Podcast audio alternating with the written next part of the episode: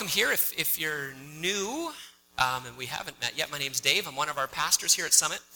Uh, you know, a couple weeks ago, we were having small group over at our friend Grant and Janelle's place. And we didn't have a babysitter lined up. See, we usually do dinner and then we and our and our kids eat with us and then they go downstairs, but we didn't get a babysitter. We thought, no big deal, we thought. The kids will be fine on their own, we thought. Uh, not too much later, after this sort of period of surprising and suspicious um, quiet from downstairs, our four year old son, Connor, comes upstairs and bless his heart, he tells us, Everyone is coloring on the walls downstairs. And I was doing it too. of course, good parents as we were, with hidden laughter, um, we got out our cameras, of course. And uh, it's like a a mini mug shot. Uh, and good parents as we were, we got out some rags and said, You made the mess, get to cleaning it up. so there they go. What was amazing, of course, is that they had almost as much fun cleaning it up as they did making it. Well, that might be a bit of a stretch, but um, you know, Con- Connor, our, our son, at some point in making this mess, he realized this isn't right. Or at least he realized our parents are going to come downstairs soon enough and they'll see the mess we made. And so he decides better confess it now and bring it to light. So, so why did Connor do that? Well, I think he knows that it's better to confess and bring it to light, and things generally go better for him in that scenario. And that's true. But more than that, too, Connor was looking ahead to the future. He knew that we, his parents, would eventually see what was going on. Connor's vision of the future, you see, shaped his decision to get things into the light in the present. Um, and that's not just true of our kids making a mess on the wall, cute as that is. Um, that's true for all of us. How we envision the future shapes how we're going to live in the present. What we see on the horizon, our, our hope or sense of hopelessness, will deeply influence how we live in the presence. You know, we've been looking at the, the little letter, First Thessalonians, uh, over the past few months, and we see here how Paul writes to this group of new believers to give them a more accurate vision of the future. He offers the hope of God's good future. Uh, Paul tells of God's graciousness toward all those who turn to him in faith.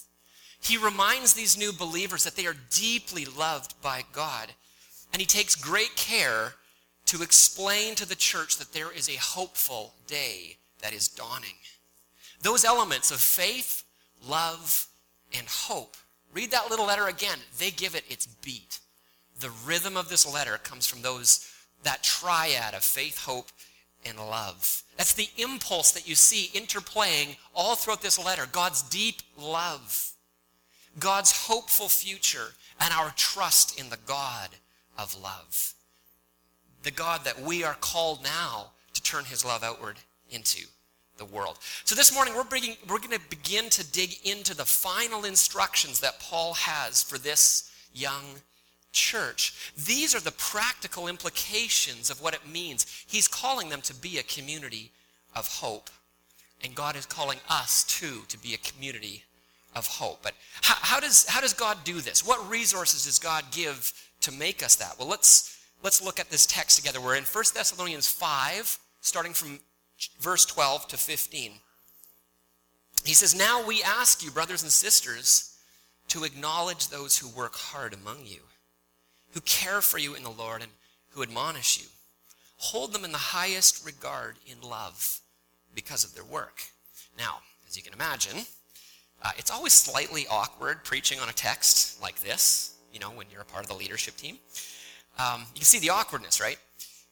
But we need to remember that uh, the whole community uh, of the Thessalonians is hearing these words. Paul is speaking to the leaders as well as he's speaking to the rest of the community. So, what are the leaders hearing in this?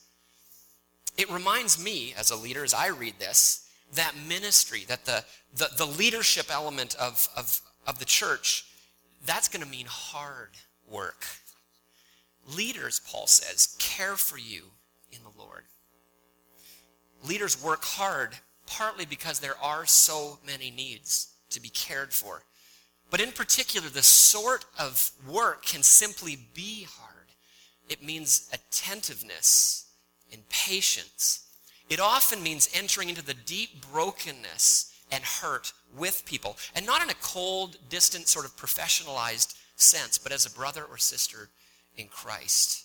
And so you see, heart work is actually very hard work. Yet it brings incredible joy too. We get to join in Jesus' healing ministry. So, as someone who gets to um, work in a vocational sense in ministry, I'm so blessed to be able to do the hard work of heart work. But there's more than that. Look what Paul says next. Um, he said, Leaders are called to admonish you. Of course, that's a word that we use every day, right? um, the Greek word Paul uses uh, here can also be translated instruct you but with a sort of an element of warning too. It can also be translated to warn you. Giving instruction, Paul says, providing teaching that's truthful, that accurately represents God and his ways, and that's timely, that connects life in the here and now with what God has always been saying and doing. That requires, well, thought and prayer and preparation, reading and discerning listening, more prayer, more reading, wrestling with ideas, wrestling with the text of the Bible, wrestling actually with God Himself. Why? To strengthen and encourage and build up, really to equip the whole people of God, every person who's a part of the church, to equip us for ministry, to empower God's people to join in God's mission. This is the hard work of head work, we might say, in Christian leadership. But what instructions does Paul give to the community? Here's what they need to do. He says this Hold these folks in the highest regard in love because of their work. This means, in part, respecting their leadership, you know, being a team player. Leadership requires followership, you might say. And Paul wanted this church to thrive, and that was only going to happen if the church is supporting the leadership that had been called and put in place there. But notice that little phrase, in love. Boy, that reminds us the life of the church is a life in relationship. Jim White, of course you've met him because he said hi to everybody, I'm sure. He understands this deeply. Thank you, Jim, for weekly sending me reminders of what God is doing in our midst in connection with others. That's what Jim does. And he reminds us, and as this text reminds us, that, that the church is about relationship, and so is Christian leadership. And Paul wants to make sure that the way that the church relates, leaders, the rest of the congregation, that it's mutual. It's not a one way street. This is in love. And one of the great joys of being on staff here at Summit Drive is that this is happening all the time there is a reciprocation of love between the leadership and the rest of the, of the church. It isn't a one way street here, and I'm thankful for that. Like the Thessalonian church, God is forming us into a community of hope. And leadership has a role to play in that formation. That's what Paul's saying here, I think. But it's not the only resource. Notice what Paul does next. Actually, notice mostly what he doesn't do he doesn't set up a scenario where there's sort of professional clergy on one side, and they're the ones who do ministry, and then on the other side is a group of religious consumers who sort of passively receive the ministry. Unfortunately, it's easy for us to slide into consumeristic ways of viewing the church. The church can be viewed as a, as a consumer sort of market, not as God's people on mission just a provider of religious goods and services. But you see, in the New Testament, there's only spoken of one people of God, not clergy who do the ministry, professional ministers on one side, and then passive lay people on another. No, there's only one people of God. All are responsible for the ministry of the gospel. And then there's leaders among the people of God. That's how the New Testament frames uh, Christian leadership. So, yes, Christian leaders have a role to play to care and to teach. But notice here, everyone is responsible to everyone else. Look at verses 14 to 15. Live at peace with each other. And we urge you, brothers and sisters, warn those who are idle and disruptive. Encourage the disheartened. Help the weak. Be patient with everyone. Make sure no one pays back wrong for wrong, but always strive to do what is good for each other and everyone else. Who is doing this ministry? Everyone that's a part of the church is living out these commands. And these are ministry things. Isn't that a beautiful picture, though? It's a, it's a community living in peace, meaning close relationship with one another. It's a community that spurs each other on to put aside laziness and any sort of disruptive behavior and instead get on with the work of encouraging, of healing, of doing good for each other and the whole of the rest of the world. And notice it's not farmed out to the professionals. This is simply the church being the church. As we heard a few weeks ago, Pastor Jordan was preaching from 1 Thessalonians 4, and in verse 11, it says God's people aren't to be sort of busy bodies, just being gossips, but to be busy with their hands. Why? To win the respect of outsiders. You see, the mission that God is calling us to join in is to make his love and grace known to everyone. And God is forming us into the sort of people who, in the way that we live, the way we interact with each other, what we do with our work and our words, we are to be a picture, like a signpost on the side of the highway, pointing out this is what God's coming kingdom will look like.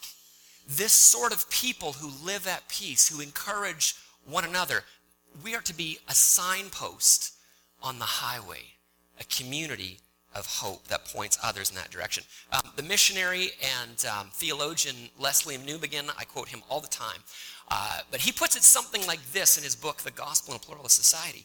He says the only way that our neighbors will be able to take seriously the truthfulness of the gospel, you know, the good news that in Jesus, God is making all things new. That the God of love offers us forgiveness and hope for a future with him. The only way our coworkers, our, our neighbors, our classmates will ever take that seriously is if they see it lived out in a community who believes it. That's it. There's, there's no way that the truthfulness of the gospel will ever be believed if people can't see it being lived. And that's how the early church basically won the whole of the ancient world to Christ was living gospel shaped, formed community out in the presence of others and doing it without fear. That's what Paul is calling us to here. To let the good news so shape our life together in the ordinary stuff that when people look at us, they see that's a signpost of the kingdom. That's what God is up to.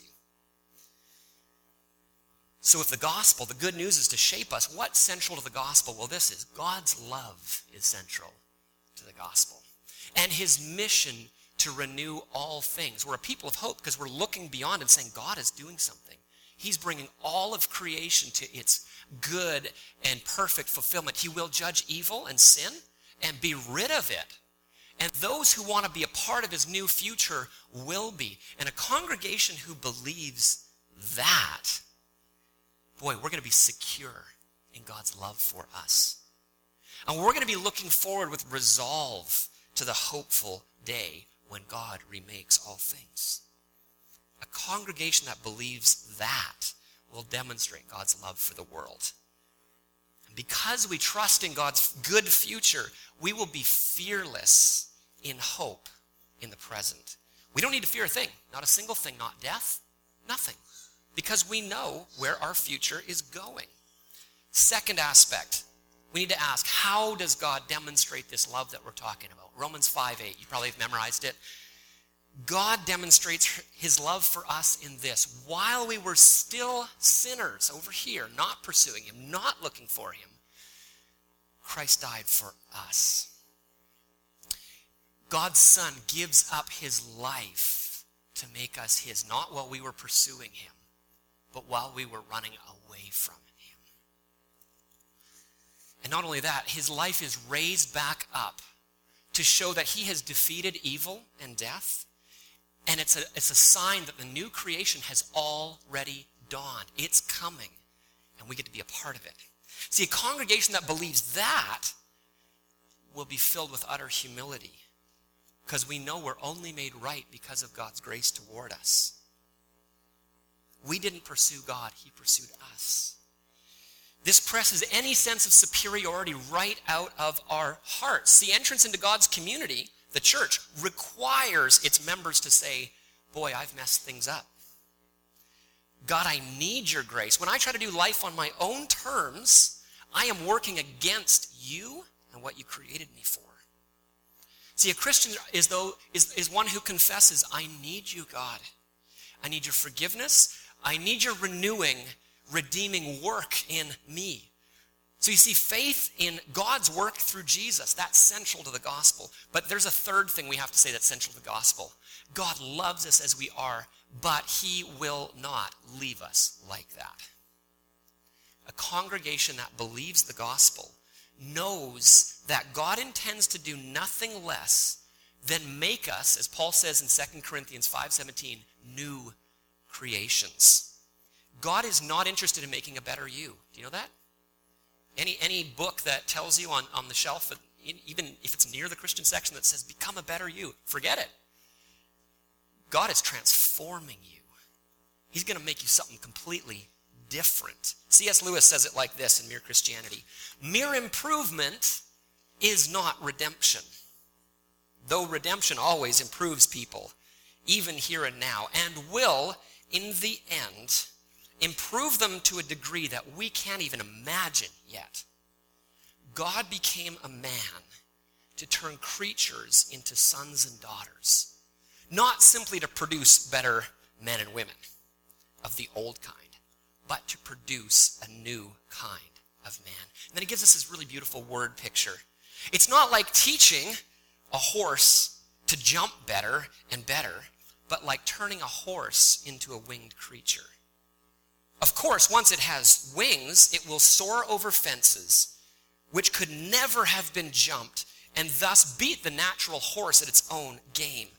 But there may be a period while the wings are just beginning to grow when it cannot do so. And at that stage, the, the lumps on the shoulders, no one can tell by looking at them that they're going to be wings. It may even give it an awkward. Yes, a congregation that believes the gospel knows that God is transforming us, not just merely improving us. And He's calling us now to grow into what we already are God's very own sons and daughters. It's gospel shaped living, fueled by the Holy Spirit. That's what enables us to actually live out these instructions. Think of it. What Paul means by peace, here's it it's complete harmony beautifully cohesive community. To live at peace with others, you know, to be respectful and help those who actually need to hear a warning or need support. Frankly, that kind of life is impossible if you think you're superior to others. Or if you're living out of a place of insecurity, if you don't know deep down that how loved you are by God.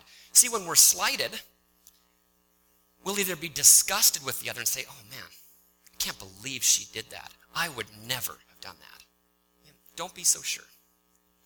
Or on the other hand, if we don't believe God's love for us, if we live in insecurity, when we're slighted, instead of extending grace and forgiveness, we'll grow bitter and cold.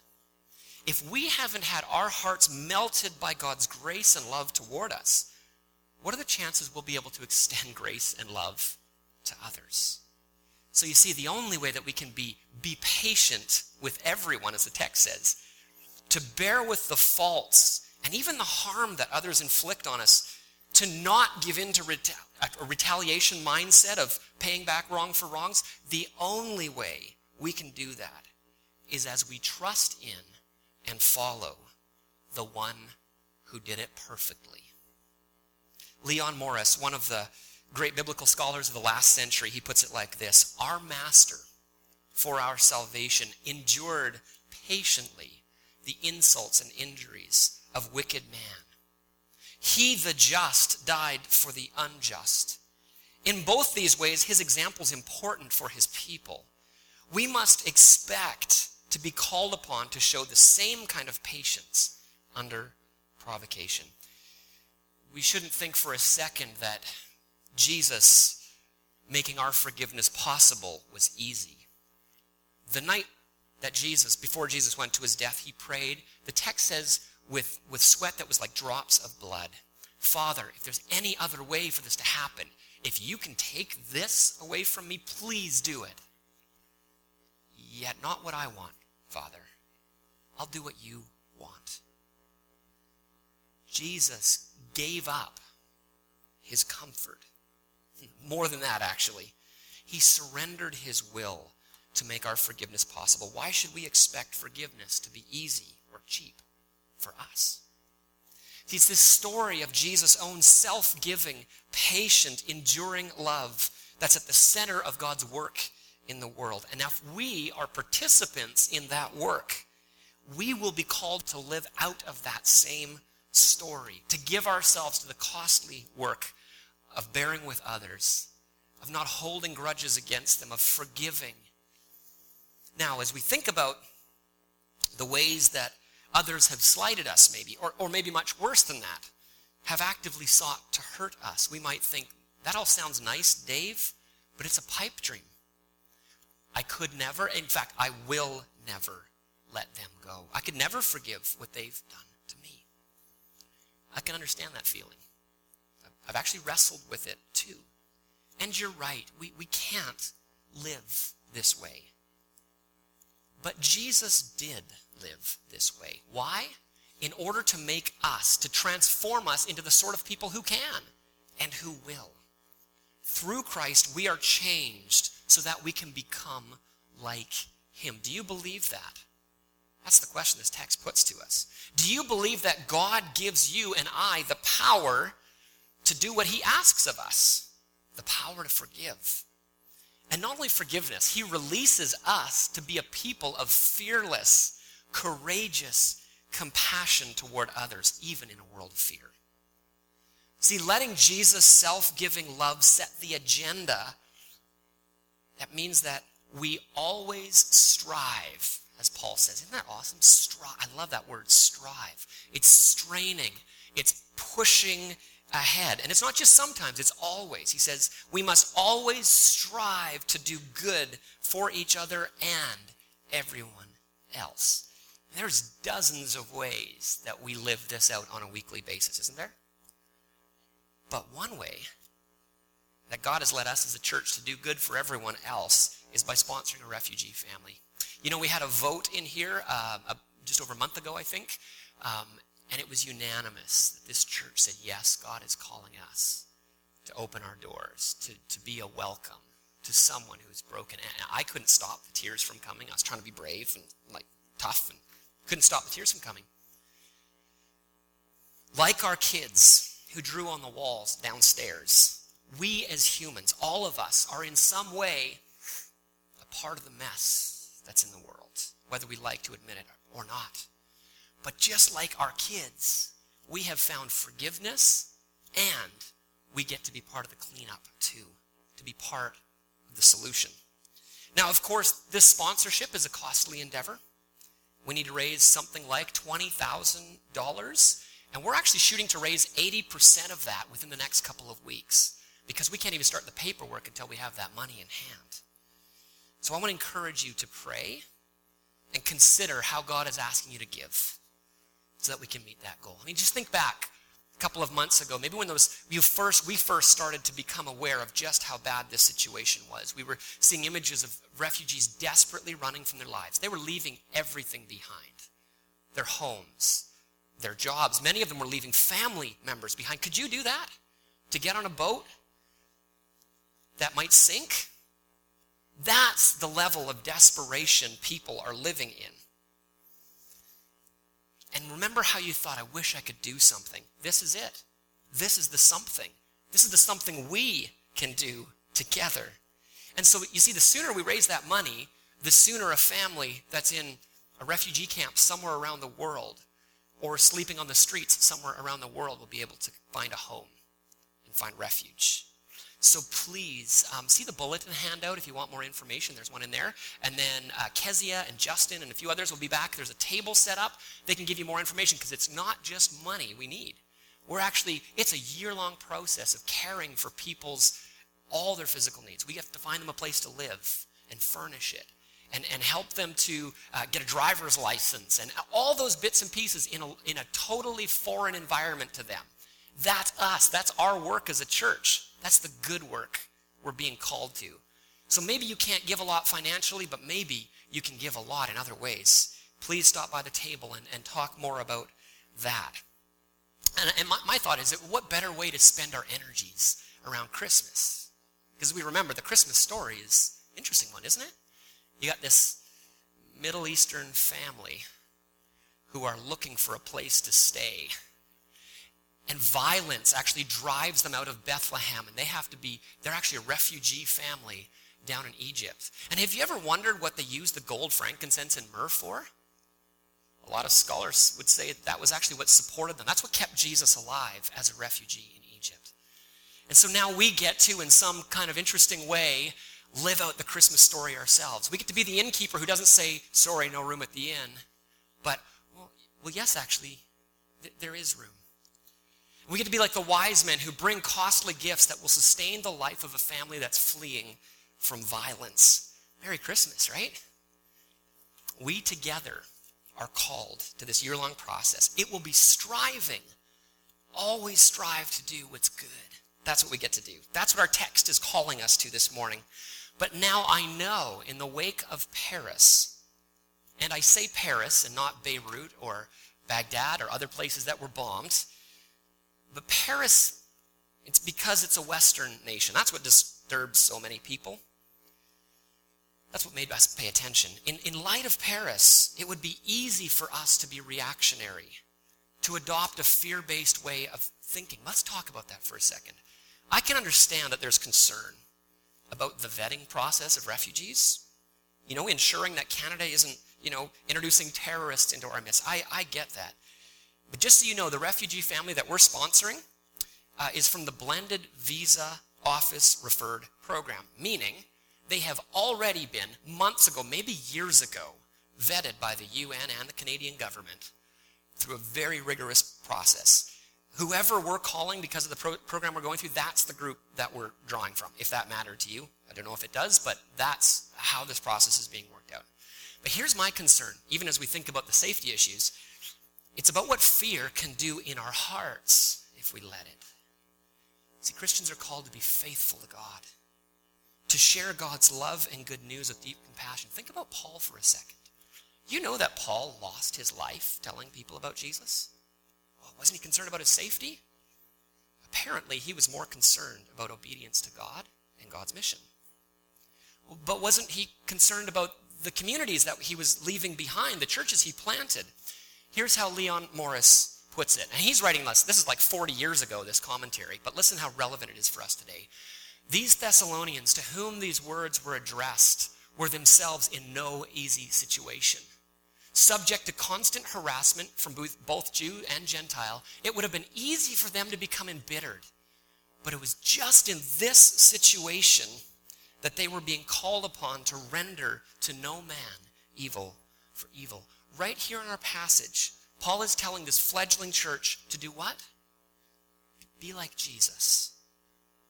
Don't retaliate.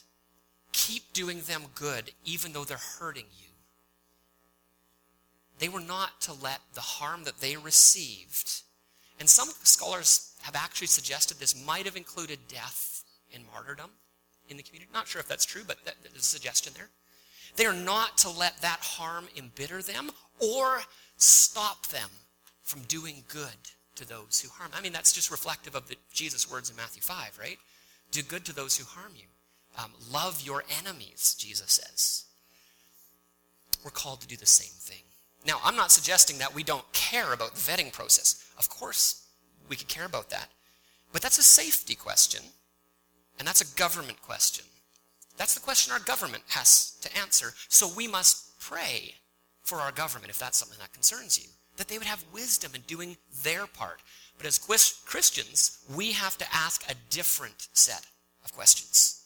David Crabb, in his excellent article on in the Desiring God webpage, he says this um, Our question isn't what about our safety? I actually can't find that verse anywhere in the Bible. Show me if it's there. I can't find it. We're never asked to ask that question. What about our safety is not our question. What does God care about? And what is God up to? Those are Christian questions.